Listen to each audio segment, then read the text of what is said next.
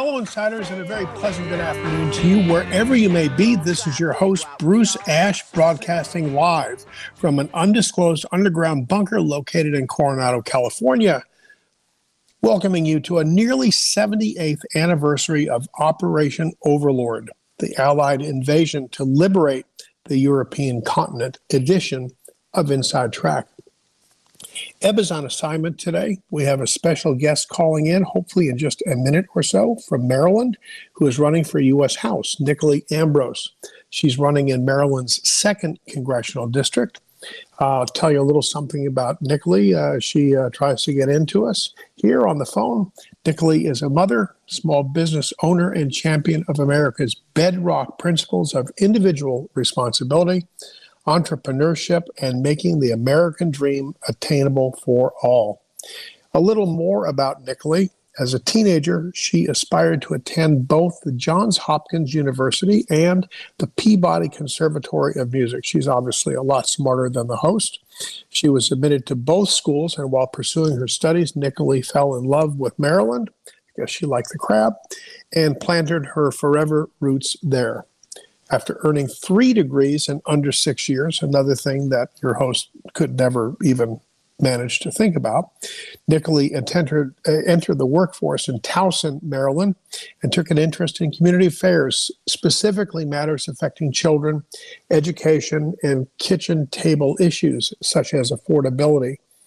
Nicolee has dedicated much of her volunteer time to building a two party system for Marylanders, something sadly they haven't had in quite some time, to have real options in choosing elected officials who believe public service exists to represent the people and not to line their pockets. That's my um, added comment.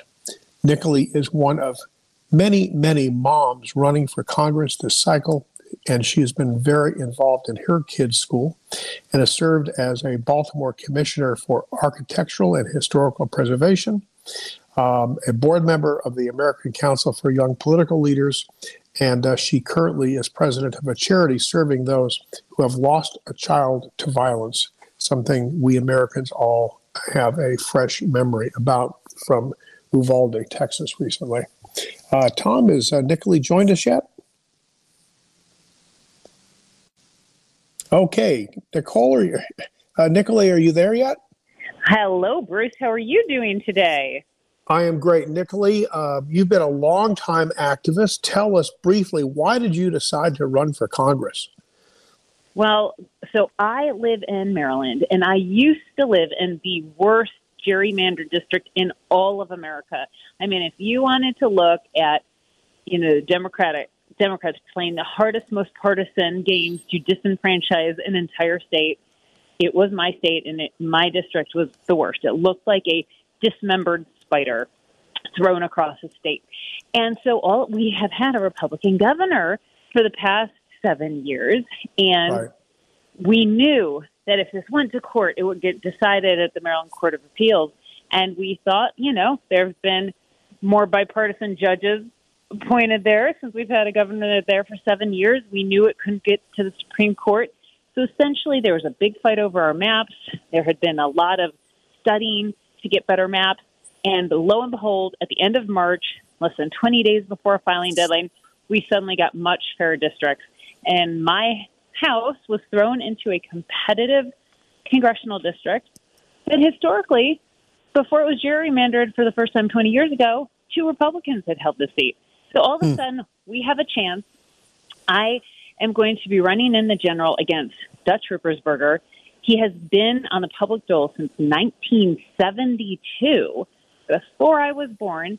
And, you know, I think it's time for fresh ideas. It's certainly time for someone who doesn't vote with Joe Biden 100% of the time. And, you know, I, I love this new district. I have raised my family here, raised my children here, had, you know, I've represented the whole state of Maryland, but this is an area. We have Baltimore County in this district where I have fought very hard um, against a corrupt superintendent for two years when he tried to shut down my children's nationally award winning school. And after two years, we won that fight. And not long after, he was indicted and convicted on corruption charges. Um, we even have a sliver of Baltimore City in this, and half of our city schools can't read, write, or do, you know, or graduates can't read, write, or do arithmetic. And then we've got some super um, great farmland in this district. It goes up to the Pennsylvania line and out west. So this is a district that voted for a Republican governor by 30 points, and it's a very fiscally conservative district. So I think they will like our ideas. Hmm. So, uh, yay, Larry Hogan. Uh, not not beloved by all Republicans, but certainly is doing a good job in Maryland, uh, particularly when it comes to uh, taking a stand on on the congressional districts. So, as I introduced you a few minutes ago, you've been involved in your kids' education. You're interested in their education and others. Um, you want to let kids be kids and have teachers teach them the basics, don't you? This is one of the my three big platform issues that we are talking about wherever I go. I have been a huge advocate for school choice always before I had kids, and especially when I had kids and put them in a school choice option. And when you have failing schools, like the entire nation looks at places like Baltimore City, looks at places like Chicago, and sees how on earth can you do this to children? You're ruining their lives if they cannot graduate knowing how to read.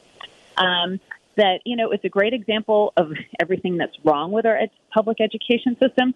I grew up in public schools. I got to Johns Hopkins and it was easy. I know how possible it is to have a fantastic public education in this country, but we have to hold people accountable.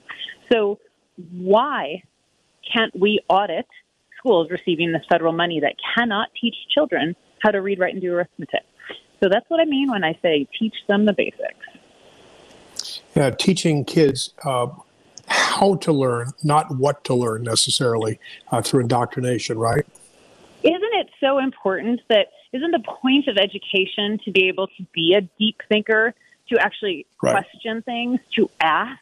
It's not to be taught to be a drone, you know, to not have your own opinion. It's the point is to be a deep thinker. Um, you know, obviously there places in my district where we can't even teach people to read, write, or do arithmetic, and that must be changed. What on earth are we doing to these children if they cannot come out of school with the basics? But um, so, why on earth? So also, so also, also, Nicolee, uh, problems in Maryland, particularly in Baltimore City, which I refer to as B Murder City. Um, others do as well. Uh, terrible violence uh, with gangs and, and criminals that run loose. Um, you you also are against defunding uh, the police. You want to uh, give more resources to public safety, uh, not just in Maryland, of course, but all across the country, don't you? This is a huge issue uh, where I live. Right, we've got essentially two big counties in my district in a sliver of Baltimore City. We have nearly 400 police vacancies officer vacancies in Baltimore City. We have cops going out with half the number of cops they should have in any given shift. Of course, how on earth do we keep crime down and keep people alive when the police don't have the resources and the backup to do their job? And then uh, Baltimore County, which surrounds Baltimore City, is also down 159 officer positions, according to the FOP. And then we have this this more rural, fantastic county called Carroll that has a wonderful sheriff who's just worried and trying to hold the line to make sure this crime doesn't drift his way. Hmm. And and lastly, we're all paying higher prices at the at the gas pump. Uh, arguably, um, uh, the president has dismantled every Trump policy. He disengaged from every program. He put us back in the Paris Accords, and and now not because of Vladimir Putin, but because of him and his Green administration, we face shortages of oil uh, uh, resources and gas prices. In, in Arizona, or close to five bucks a gallon. In California, where I happen to be broadcasting from today, uh, premium gas is now almost $8 a gallon. Uh, it can't be very cheap in Maryland. What would you do if you were a member of Congress to force the president to focus on energy independence? So, the uh, energy independence is one of my other huge issues, and it summarizes more than anything else every problem with America right now. And that is every single problem we are facing is man made. It is an unnecessary problem created by bad policy coming out of Washington, D.C. And the government, furthermore, when it comes to energy policy, has to get out of the way and stop picking winners and losers. Hmm. So obviously, Joe Biden's policies have created the situation. Right. And so my job when I get to Congress and am sworn in in January is to vote against every single one of these bad policy ideas that is killing our economy, making our lives unaffordable. And oh my gosh, I would bet I wouldn't be surprised if by November our gas prices have tripled from when they where they were in 2021. It's just outrageous. It's an they're resetting. Problem. They're they're resetting pumps to uh, to uh, get up, you know, ten bucks and above. Hey, look, uh, I, have one final question. Time's a little short here. Um, we find sometimes there's animus between unsuccessful candidates and nominees. You mentioned that uh, you'll go right to the ballot in November, or do you have a primary? I can't remember. We do have a primary because we got new lines right, right, less than 20 days before the filing deadline. So we have some um, folks in the primary who live in the old district lines but don't live in the new district lines. You know, that technically doesn't matter for Congress, but right. I'm a big believer that you need to live in the district you're running to represent. So sometimes there's some animus between candidates and nominees who win their primaries in the event you're not successful in the primary, and I, and I hope you you will prevail. We've been friends for a long time, and I know your your qualities and your and your capabilities. What would you do to support um, the nominee, uh, the Republican nominee in the general election? Right. So I always do what I've done for actually my past 24 years of trying to build a two party system in the state where we've been very successful because we're now a swing state and we used to be written off as a deep blue state. And that is I've done all the grassroots training for folks for the past 10 years, and grassroots, I've been a grassroots activist since literally 98.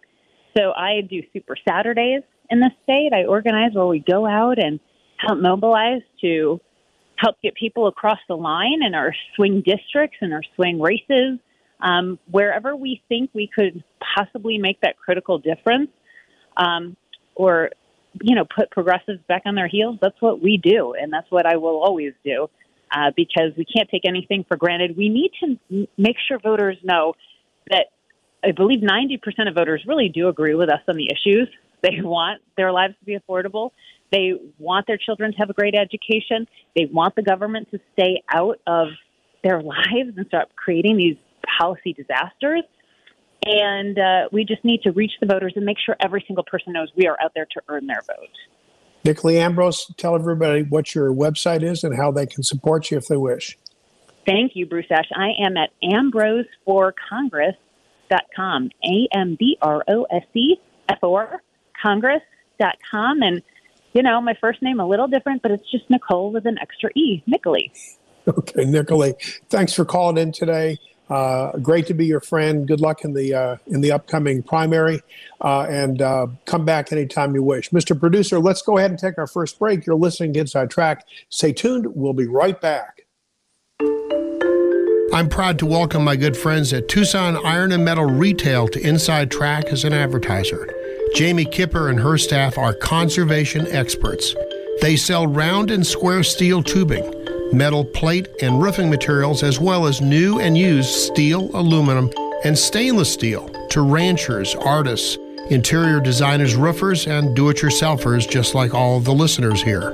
Tucson Iron and Metal Retail is open Monday through Fridays, 8 a.m. to 4.30 p.m., and Saturdays, 8 a.m. to noon. Tucson Iron and Steel Retail, 701 East 36th Street. Call 520-209-1576 or go to TucsonIronRetail.com. And when you do call, mention this ad and receive an additional 10% discount on their already great prices. Essential Pest Control leaves bugs belly up with science. You mean you don't use a shoe? no, we use the latest in technology and innovation to eliminate bugs, termites, weeds, and more. No spray cans and lighters? None of that. Only solutions that target insect biology, using chemistry to help protect the environment, people, and their pets. Huh. Essential Pest Control leaves bugs belly up. Call 886 3029 or visit essentialpest.com. Instead of an activity where every kid gets a trophy, those who graduate from Wright Flight get to fly a plane. but only if they get good grades, are well behaved, and pass a written test. I'm Robin Stoddard, an ex fighter pilot. I founded Wright Flight because I knew it could help kids reach new heights in their schools, homes, and communities. Endorsed by educators at every level, nonprofit Wright Flight has changed thousands of lives since 1986. Learn more at wrightflight.org. This is Eb Wilkinson of Wilkinson Wealth Management. Are you letting rising inflation interfere with your ammo budget? Don't do that. Let us show you how to buy the same goods and services 20 years from now as you can today. We manage money for gun owners and we can guide you to retire comfortably and remain comfortably retired. Call me, Eb Wilkinson, at 777 1911 or WilkinsonWealthMGMT.com. Welcome back to Inside Track. Uh, thanks for tuning in today. As I mentioned to you, this is the eve of the D Day invasion 78 years ago. And I'd like to share uh, with you that earlier this week I attended the Memorial Day ceremony at Star Park in Coronado, California, with over 1,000 young and old Coronadans to uh, watch the honor guard, sing along with our national anthem, and listen to a two star Marine general who commands the 1st Marine Division. Uh, the crowd was an interesting cross section Boy Scouts handing out programs and poppies to hang on lapels, baseball caps, um, to children and grandchildren of the veterans and fallen heroes of our country and their surviving spouses. One such surviving spouse, uh, an older woman, even older than your host, uh, who sat to my left about 20 feet or so, uh, like me, was listening to the two star general, that's uh, General Roger Turner of the 1st Marine Division. Uh, she reacted to his words about being, um, about his men being the tip of our country's military forces who are sent in to defend our country and destroy the enemy. And when she said that, she cried out, right on, which caught the attention of most of the attendees. Remember, uh, there was a time in our country uh, where we fought to win and didn't settle for a political tie. There were many honors for several of our fallen heroes, including Navy SEAL Charles Keating IV, who died in battle and is revered for his service by his fellow Special Forces operators, his family, and all Americans. It was a special day, and as Memorial Day should be, a chance to reflect how lucky we have been to be born in America and how important it is that we return to peace through strength, not not weakness and appeasement. Hopefully, the dangerous times we currently find ourselves in will change soon. Help can't come soon enough. Let's go back in time in the Wayback Machine and listen to what Dwight D. Eisenhower, Allied uh, Supreme Commander of Forces, uh, told his troops that eve of D Day some 78 years ago. Go ahead. Soldiers, sailors, and airmen of the Allied Expeditionary Force. You are about to embark upon the great crusade toward which we have striven these many months. The eyes of the world are upon you. The hopes and prayers of liberty loving people everywhere march with you. In company with our brave allies and brothers in arms on other fronts, you will bring about the destruction of the German war machine, the elimination of Nazi tyranny over the oppressed peoples of Europe, and security for ourselves in a free world. Your task will not be an easy one. Your enemy is well trained, well equipped, and battle hardened. He will fight savagely. But this is the year 1944. Much has happened since the Nazi triumphs of 1940 41. The United Nations have inflicted upon the Germans great defeats in open battle, man to man. Our air offensive has seriously reduced their strength in the air, and their capacity to wage war on the ground. Our home fronts have given us an overwhelming superiority in weapons and munitions of war, and placed at our disposal great reserves of trained fighting men. The tide has turned. The free men of the world are marching together to victory. I have full confidence in your courage, devotion to duty, and skill in battle. We will accept nothing less than full victory. Good luck, and let us all beseech the blessing of Almighty God upon this great and noble undertaking. Those men who uh, scaled uh, the cliffs and battled uh, across the beaches of Normandy um, are still our heroes, and and prayers uh, for them and their and their loved ones and their and their uh, survivors and and descendants. Uh, friends, we have another great lineup for you this afternoon. Our first guest today, we just had Nicolee uh, Ambrose. Um, and after the bottom of the hour break, LD11 legislator, election integrity advocate, Mark Finchem, will spend the second half of the show with us. I'm very anxious for all of you to hear from Mark. Uh, before we get to the rundown, uh, I was I was at synagogue this morning, and uh, this is a very special day in the in the Jewish religion.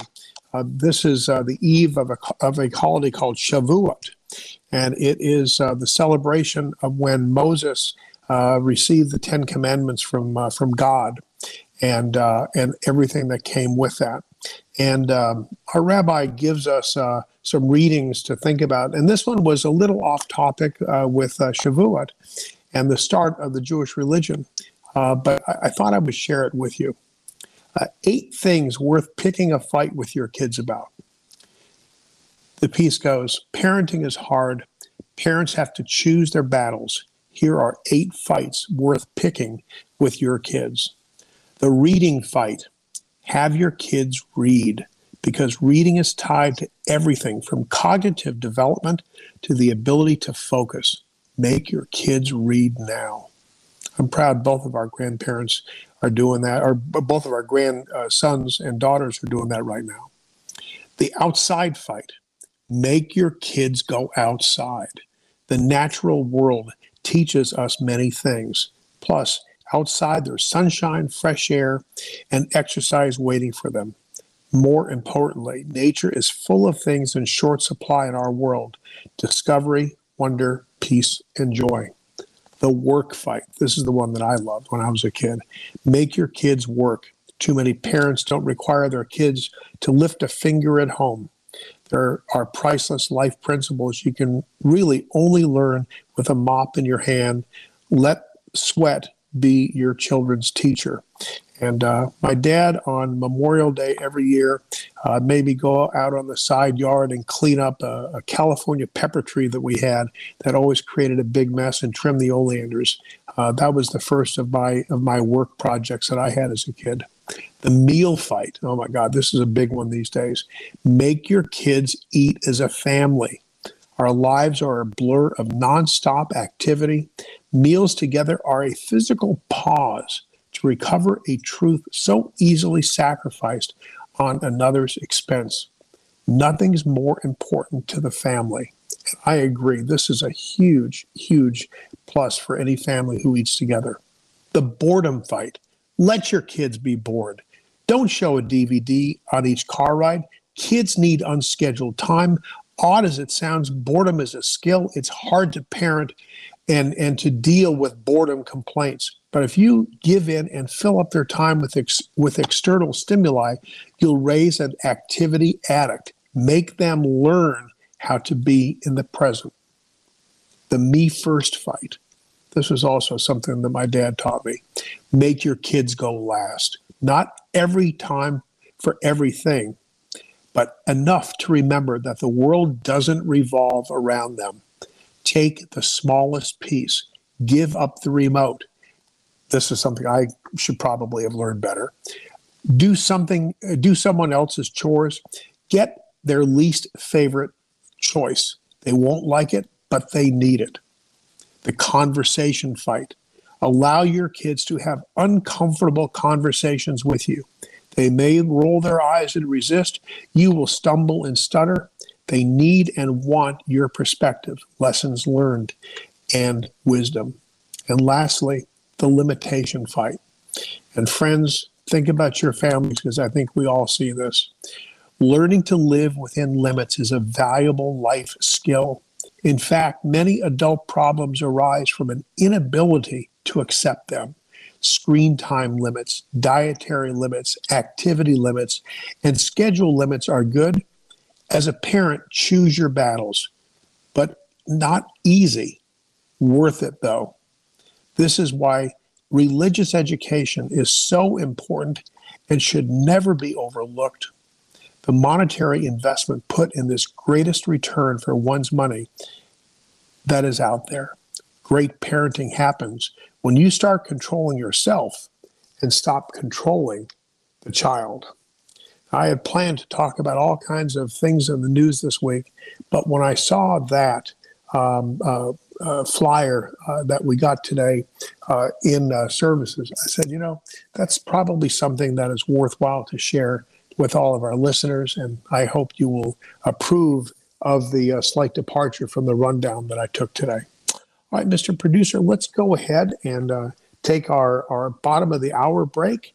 And uh, when we return, uh, Mark Finchem will join us. Mark is an Arizona legislator from uh, LD 11. He is running for state Arizona State Secretary of State, and uh, we'll be right back. Customers come first at Tucson Iron and Metal Surplus.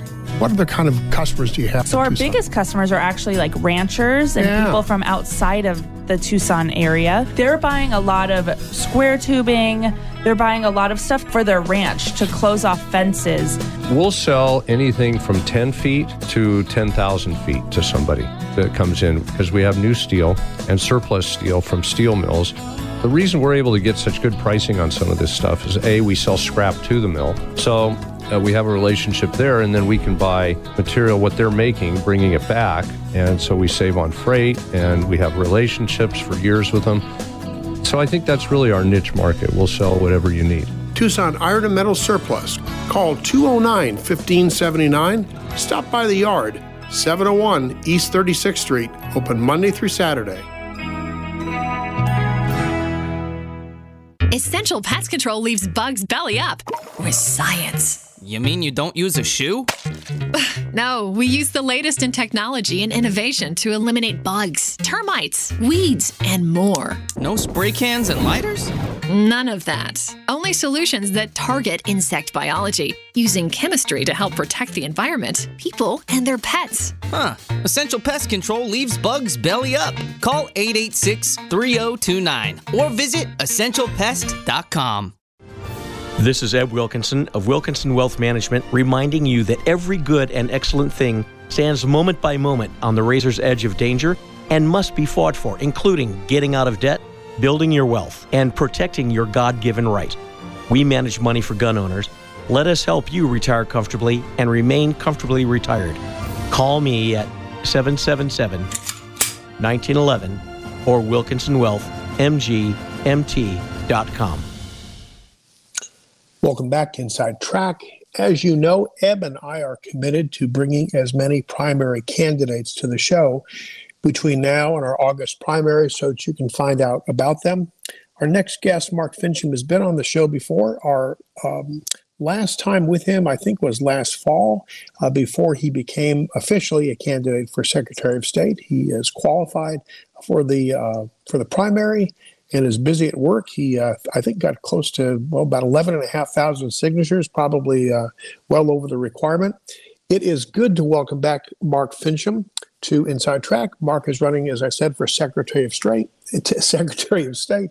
He is well known here in Southern Arizona for his positions on everything from elections to Second Amendment, education, immigration and so on. Unfortunately, very little of his good works are ever reported down here.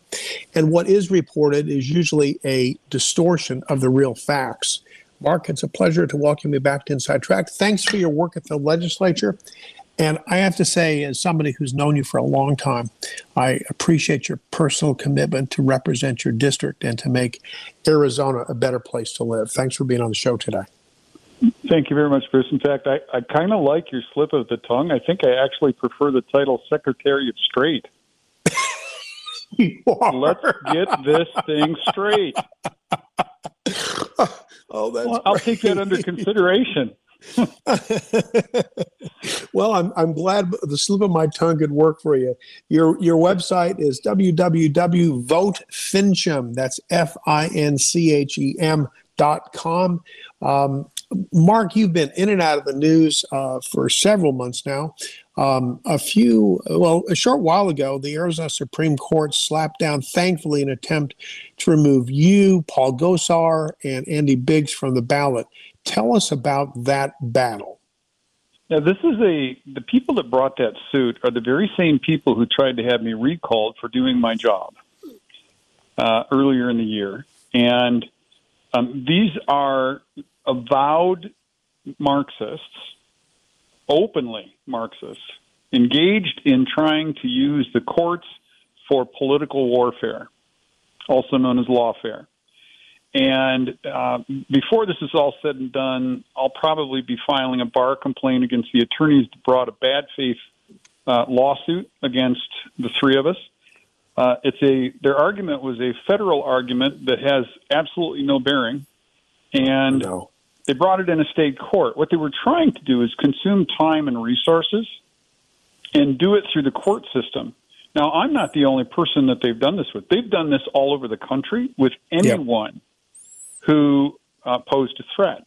And what they were trying to do is use the court to have me summarily removed from the ballot. Now, we we spent money in the Maricopa County Superior Court. We also had to go to the Supreme Court. But you're right; they got slapped down. It was um, just a it's a bad faith case, and they need to be punished for it. But unfortunately, they won't be punished for it. They have more money than sense, so that, this is what they do. And and I think Mark, we both know that uh, that they knew they wouldn't be successful. But you're right. What they were trying to do is pin you down, and and the other two as well. And frankly, they're doing the same thing to Donald Trump, which is. Um, which is just extraordinary. This has never, ever been done before in the history of our country. And this is using the legal system, as you said, lawfare, uh, uh, to, to help uh, defeat a candidate before that candidate is even a candidate in some cases. Just yeah. it's amazing was, how, how dishonest that is. I was hoping that the judge would um, reprimand the attorneys for their behavior. Um, this is absolutely the abusive misuse. I know that's redundant, but it's the abusive misuse of our legal system. And it demonstrates just how corrupt the ongoing criminal enterprise that I call the Democrat Party has become. Now, I know a lot of, of Democrats who are fleeing that organization because of the criminality that just surrounds them in everything that they do. President Trump uh, had this to say about you. It is my great honor to endorse a true warrior, Representative Mark Finchem of the great state of Arizona, for the position of Secretary of State. He is a. I can hear him actually saying this, Mark, because I've talked with him a few times, as as you might have also. He is I a patriot. President. Yeah, uh, he is a patriot who has fought for our country right from the earliest moments in government. Um, Mark was willing to say what few others had the courage to say in addition to his incredibly powerful stance on the massive voter fraud that took place in the 2020 presidential election scam, he is strong on crime, borders, our currently under siege Second Amendment, and loves our military and our vets. Mark will be fighting hard for further tax and regulation cuts. He says in, com- in uh, conclusion, Mark Finchem has my complete and total endorsement. He will never let the people of Arizona down. Those are as strong a words of endorsement as could possibly be. Yes, sir. Um, in speaking with the president, he has, has told me more than once that of the 100 160 or so endorsements that he's made, um, I am the one that he is most proud of, which no pressure there. um, he said, "No, now go win this." Um, and uh, you know, it's I'm glad that he took the time to do the research on me, or his team did. Um, and you've said this a couple of times, Bruce. I have endeavored to represent the people of my district with all my heart and soul to the best of my ability. No one will ever be able to say that I contributed less than that. Yeah, that's true. And, and look, you you represent in, in the legislature. You've represented the kind of the heart and the voice of of the Republicans and independents and even some Democrats who live there. Um, and frankly, you've and I don't say this uh, to to uh, to scold you at all. You've you've been so truthful sometimes that it's actually hurt you, and and you've paid for those for those yeah. things that you, that you've spoken out on. Um, and but at the same time, though, this does bring honor to you, and I think uh, those who do support you, uh, including the president, the former president of the United States, uh, trust you and value you for that. Let Let's get, if we can, uh, onto the audit uh, which was uh, completed uh, earlier, and um, the fight to bring out the truth. it, it is.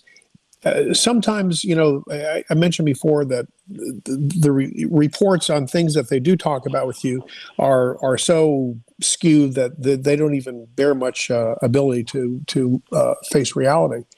same thing on this audit. I mean, the things that have been said about it, the purposes of the audit, uh, the conclusions of the audit, uh, the recommendations from the audit. It's as though it's as though our friends in the media have just like their heads explode. Uh, this is this is the truth. I mean, uh, this information does does not lie uh, about anything. There were there were total system failures in this election that were magnified by the importance of the election. Don't you think? Uh, could not. I, I don't think I could say it any better than that. That's exactly what happened. And you know, our I, I don't really call our friends in the media friends. You know, there's a reason that the First Amendment exists. There's a reason that we we enshrined a free press, and what we have today is a captured press.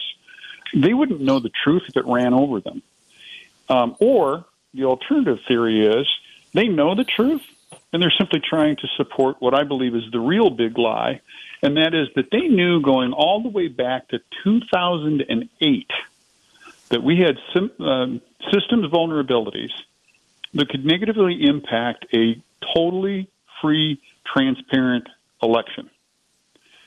What they're doing right now is trying to gaslight the American people into believing there was no fraud. Really? Right. Well, I think I think Dinesh D'Souza's uh, work has outed that we now have been able to identify 74 ballot trafficking rings around the country.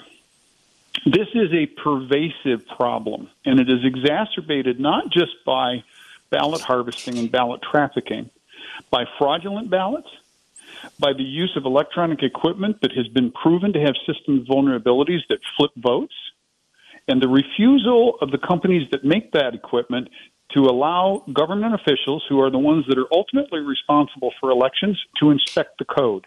They refuse to, and that's why Kari Lake and I have filed suit in U.S. District Court in Arizona to ban the use of black box ballot tabulation equipment. We're waiting for our day in court. And and this really uh, is at the core of the issue. Uh, uh, we saw uh, first time very graphically, Mark. Would you agree that there is a um, a loss of chain of custody? And and when yes. a company who is who has been contracted with and entrusted with the vote, with counting the votes, when they are unwilling to to uh, open the box and and and let everybody where everybody that should you know is responsible for for examining it when they refuse to do that that should say a lot about what was going on yeah. In the 2020 election and frankly in prior elections as well don't you think it, yeah it goes far beyond that though bruce so we've got maricopa county um, their practice in this last election was ballots that were returned because they hmm. flooded the zone with, with ballots that should, right, should right, never have right. been mailed out. Okay, right. I believe the last count was fifty thousand plus that were returned. They told they didn't inspect them. They sent they had them returned to Runbeck and told Runbeck go ahead and destroy them. Okay, that is a violation of 52 CFR 20701, a federal law that requires the counties to maintain election records for 22 months after the election. What we have in Maricopa County is a lawless board of supervisors. They and they're all Republicans, and they're all materials. they're most Mark. They're most all Republicans. It's it's unbelievable. Well, okay, Bruce. They, these I think they're they're Republicrats. Those are Democrats registered as Republicans. I said, Mark, because as soon as I saw in a Republican form of government. Yeah, as soon as I saw what was happening there, Mark, I publicly said on this show and, and on social media that none of those people deserve reelection in, in the next election. No, they, they were disgraceful. Yes, I, that is probably the best word. And and I, they have demonstrated in their activity their level of corruption. Yeah, they don't want to scurrying the for fact. the corners. Yeah, they're they don't want to face the fact that through their malfeasance, misfeasance, and misbehavior, they corrupted an election and then they tried to cover it up. And the people of Maricopa County, I don't think are going to fall for it again. There may be a couple of them get reelected. Frankly, I'm I'm stunned that they would be willing to run for office again. But when guys like Bill Gates come out and and call me out for mm-hmm. damaging the democracy, that's the, the oh audits damage democracy. Really, I'm of the camp that when you do an audit of something, you reinforce confidence. Absolutely. And I think 70% plus of the people of Arizona agree with me. So That's we're, one we're of the gonna, reasons why in polling I'm at 60%.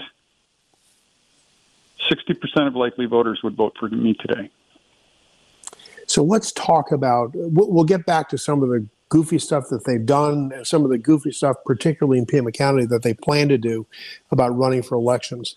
Let's talk about work that the legislature has completed so far and might get completed possibly by the by sine die.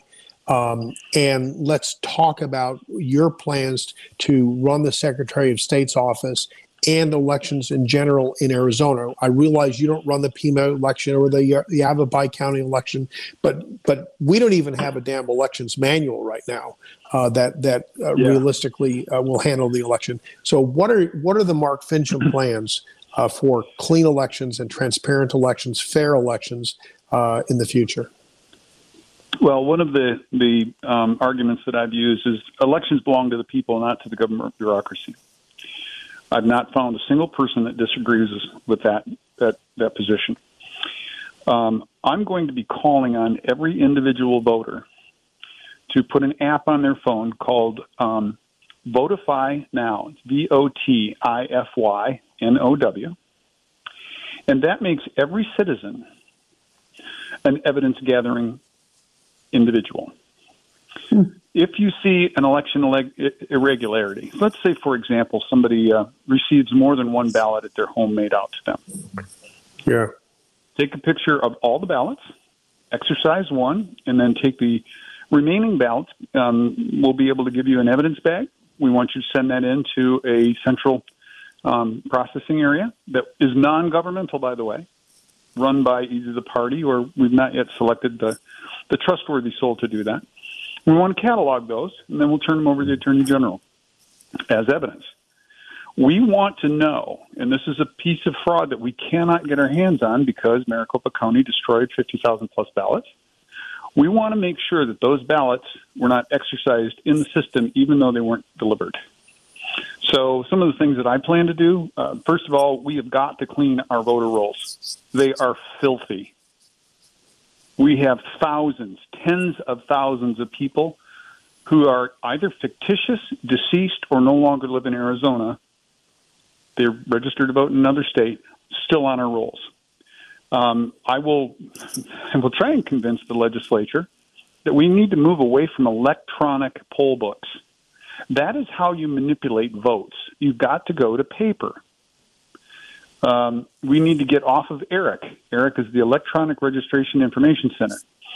ERIC was set up by none other than George Soros and team several years ago. And you have to, for a state to be on ERIC, you have to sign a contract, which essentially blocks voter registration information from the voters. We need to get off of that thing because what they've done is they have used that as a resource for the DNC to tap into and take a look at who's registered, who's voted, who hasn't voted yet, um, it, it, that kind of stuff. So we're going to be um, making sure that the people are brought back into elections. I know Pima County right now is trying to tell poll workers that unless you're vaccinated, you don't get to work at at the uh, polls. Really? Yeah. So how I'm, I'm glad you passed the the Voting Rights Act in 1964?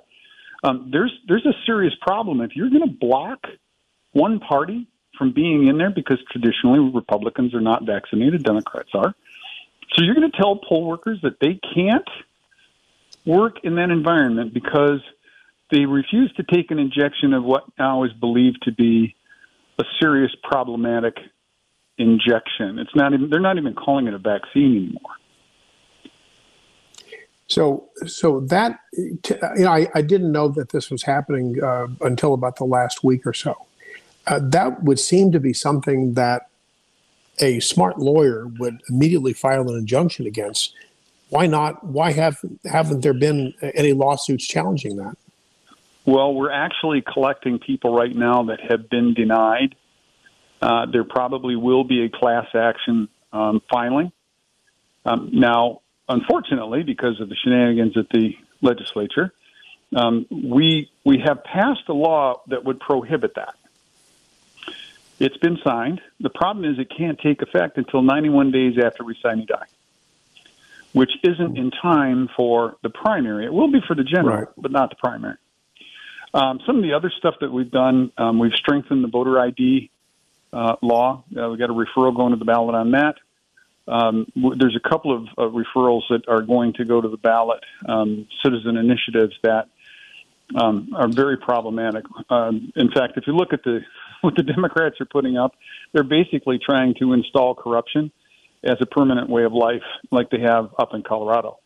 So, my advice to everybody who's listening to your show, perhaps uh, at some point when we get to the um, the the part of the election um, cycle where you are looking at the various propositions, um, I'd love to come back on your show and let you know what's the truth and what's the fiction. Sure, you're always welcome here. Um, Let's talk about let's talk about currency grade paper being used uh, for ballots. And if I and if I could, let me just kind of throw a, a monkey wrench into that as well.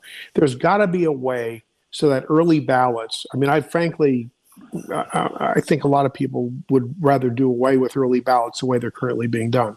But but if there are to be early ballots, somehow making it so that it's impossible for one signature not to not to be uh, thrown away with the, with the mail when that early ballot comes in, and and every single one of those signatures checked with at least twenty or you know a a um, a, a positive sort of a um, signature check uh, electronically if that's where we're going to continue to do that.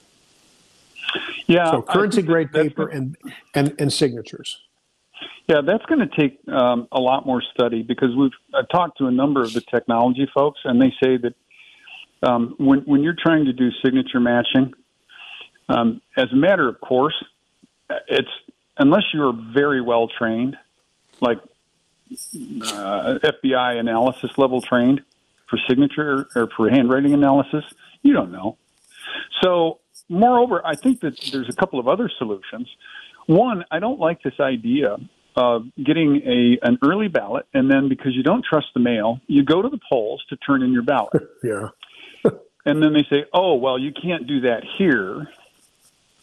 You're going to have to put that over here, and if you want to vote, we can give you a provisional ballot, or we can." Right. Okay, stop stop the madness a second. Right. Um, the project that I have been working on now for two years, that came out of the November 30th hearing that I that I chaired, um, is a basically it's watermark paper that each blank is is printed by a company other than the company that prints the ballots. Okay, so you have a, a set number of ballot blanks that have to be requisitioned from a, a U.S. Treasury level site. Um, it, there's a couple of different businesses, one, but Authentix is the one that has helped us with this project.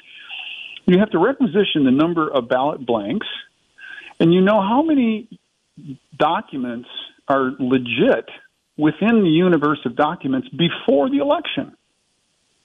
There's a stunning thought. Mm-hmm. You'll also be able to do an audit of the ballot blanks that weren't used, the ones that were returned, and the ones that are still out there floating around that weren't returned. Every ballot will have a watermark on it that is UV light reactive. So think about this for a moment. Let's say, for example, we send out 6 million ballots, but we get 7 million back. They run through the system, and you look at the election, and it's like, hmm, something's wrong here. You run all those ballots through a UV light reader just to make sure that they all have uh, the watermark on them, and you, lo and behold, you find a million, million that don't have the watermark. Now, of course, these are ridiculous numbers, but stick with me. You're able to pull that million out of the population because they are fake ballots. They don't have the watermark. At the same time, if you have counted the dots that have been filled in on those documents, you can subtract those off of the total because you know that they're not legitimate votes. That's just one of the things that um, we're able to do with this currency grade um, countermeasures program. One of the other things that has been very popular with folks as we explain what this is is in the upper left hand corner of the document will be a QR code that the voter can scan, and only they know that number hmm. is connected to them. When the ballots are ultimately scanned and curated, put out on on uh, online, the image will be a PDF image, and it will be cataloged by the number on the QR code. So the voter will be able to go out online at some point after the election and verify that the ballot that's on record is the ballot that they voted. People are thrilled about that idea because right now their confidence in the county counties to um, maintain free and fair elections has never been a, at a lower point. Mark, we, now, there are we got counties that work hard we got to stop we got to stop you there mark because we're we're running out of time. And you can come back on the show. We'll try to schedule something with you a, as soon as you're available. I want to ask one My final pleasure. question and and you know i hate to be an a-hole but this is a yes or no questions. Uh, there's sometimes a lot of animus between unsuccessful candidates and nominees who win the primaries. If in the event you're not successful in the primary what will you do to support the party's nominee in the general election? And come behind him all right. We support, Mark, you support the winner. Mark Finchem, votefinchem.com. Uh, Mark, thanks for joining us uh, today, and uh, you're you're welcome back anytime soon. Best of luck to you. Thank you very much, Bruce. It's been a pleasure. All right, insiders. On behalf of my broadcast partner, who is uh, taking a break uh, this weekend, um, taking care of some personal business. I hope you enjoyed the show today with Mark Finchem and Nicolee uh, Ambrose. Our show is podcasts on both the KVOI website and on Apple Podcasts. Close to 130 Inside Track episodes are available there at Apple Podcasts also. Until next week, when we have another great show planned. For Inside Track, this is Bruce Ash. Thanks for listening in today. We'll see you in another 167 hours. And on the 6th of June, when you are um, maybe drinking that cup of coffee in the morning, um, just remember what uh, tens and tens of thousands of young American GIs, Marines, uh, Navy, uh, and air and airmen were doing uh, on the on the coast of Normandy uh, fighting for freedom uh, to defeat uh, an evil oppressor. Um, we are lucky to be living in the nation that we do, and we're forever thankful for their service to our country. Thanks very much for listening. We'll talk to you soon. Customers come first at Tucson Iron and Metal Surplus. A lot of the, the cities and the counties around have initiatives for artists but I think we're one of the premier artist suppliers for steel. First Saturday of every month, you can come down early and actually go through the scrap yard across the street. It's seven acres of metal. You can walk through with our people and pick out what you want. It's always interesting to see what the artists have done. We've done uh, actually a couple projects with the U of A engineering department and music department where the engineering music students came down together. They had to pick something out of the scrap and uh, they had to build an instrument. And we have one of those in front of the plant. Some really cool things come out of the scrap. Tucson Iron and Metal Surplus. Call 209 1579. Stop by the yard. 701 East 36th Street. Open Monday through Saturday.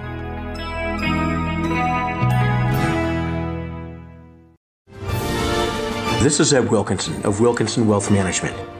If you think what's happening in Ukraine can't happen here, think again. Look who's occupying the White House. This is one of many things our forefathers predicted and ensured those rights in our Constitution. We manage money for gun owners. Call me at 777 1911 or WilkinsonWealthMGMT.com.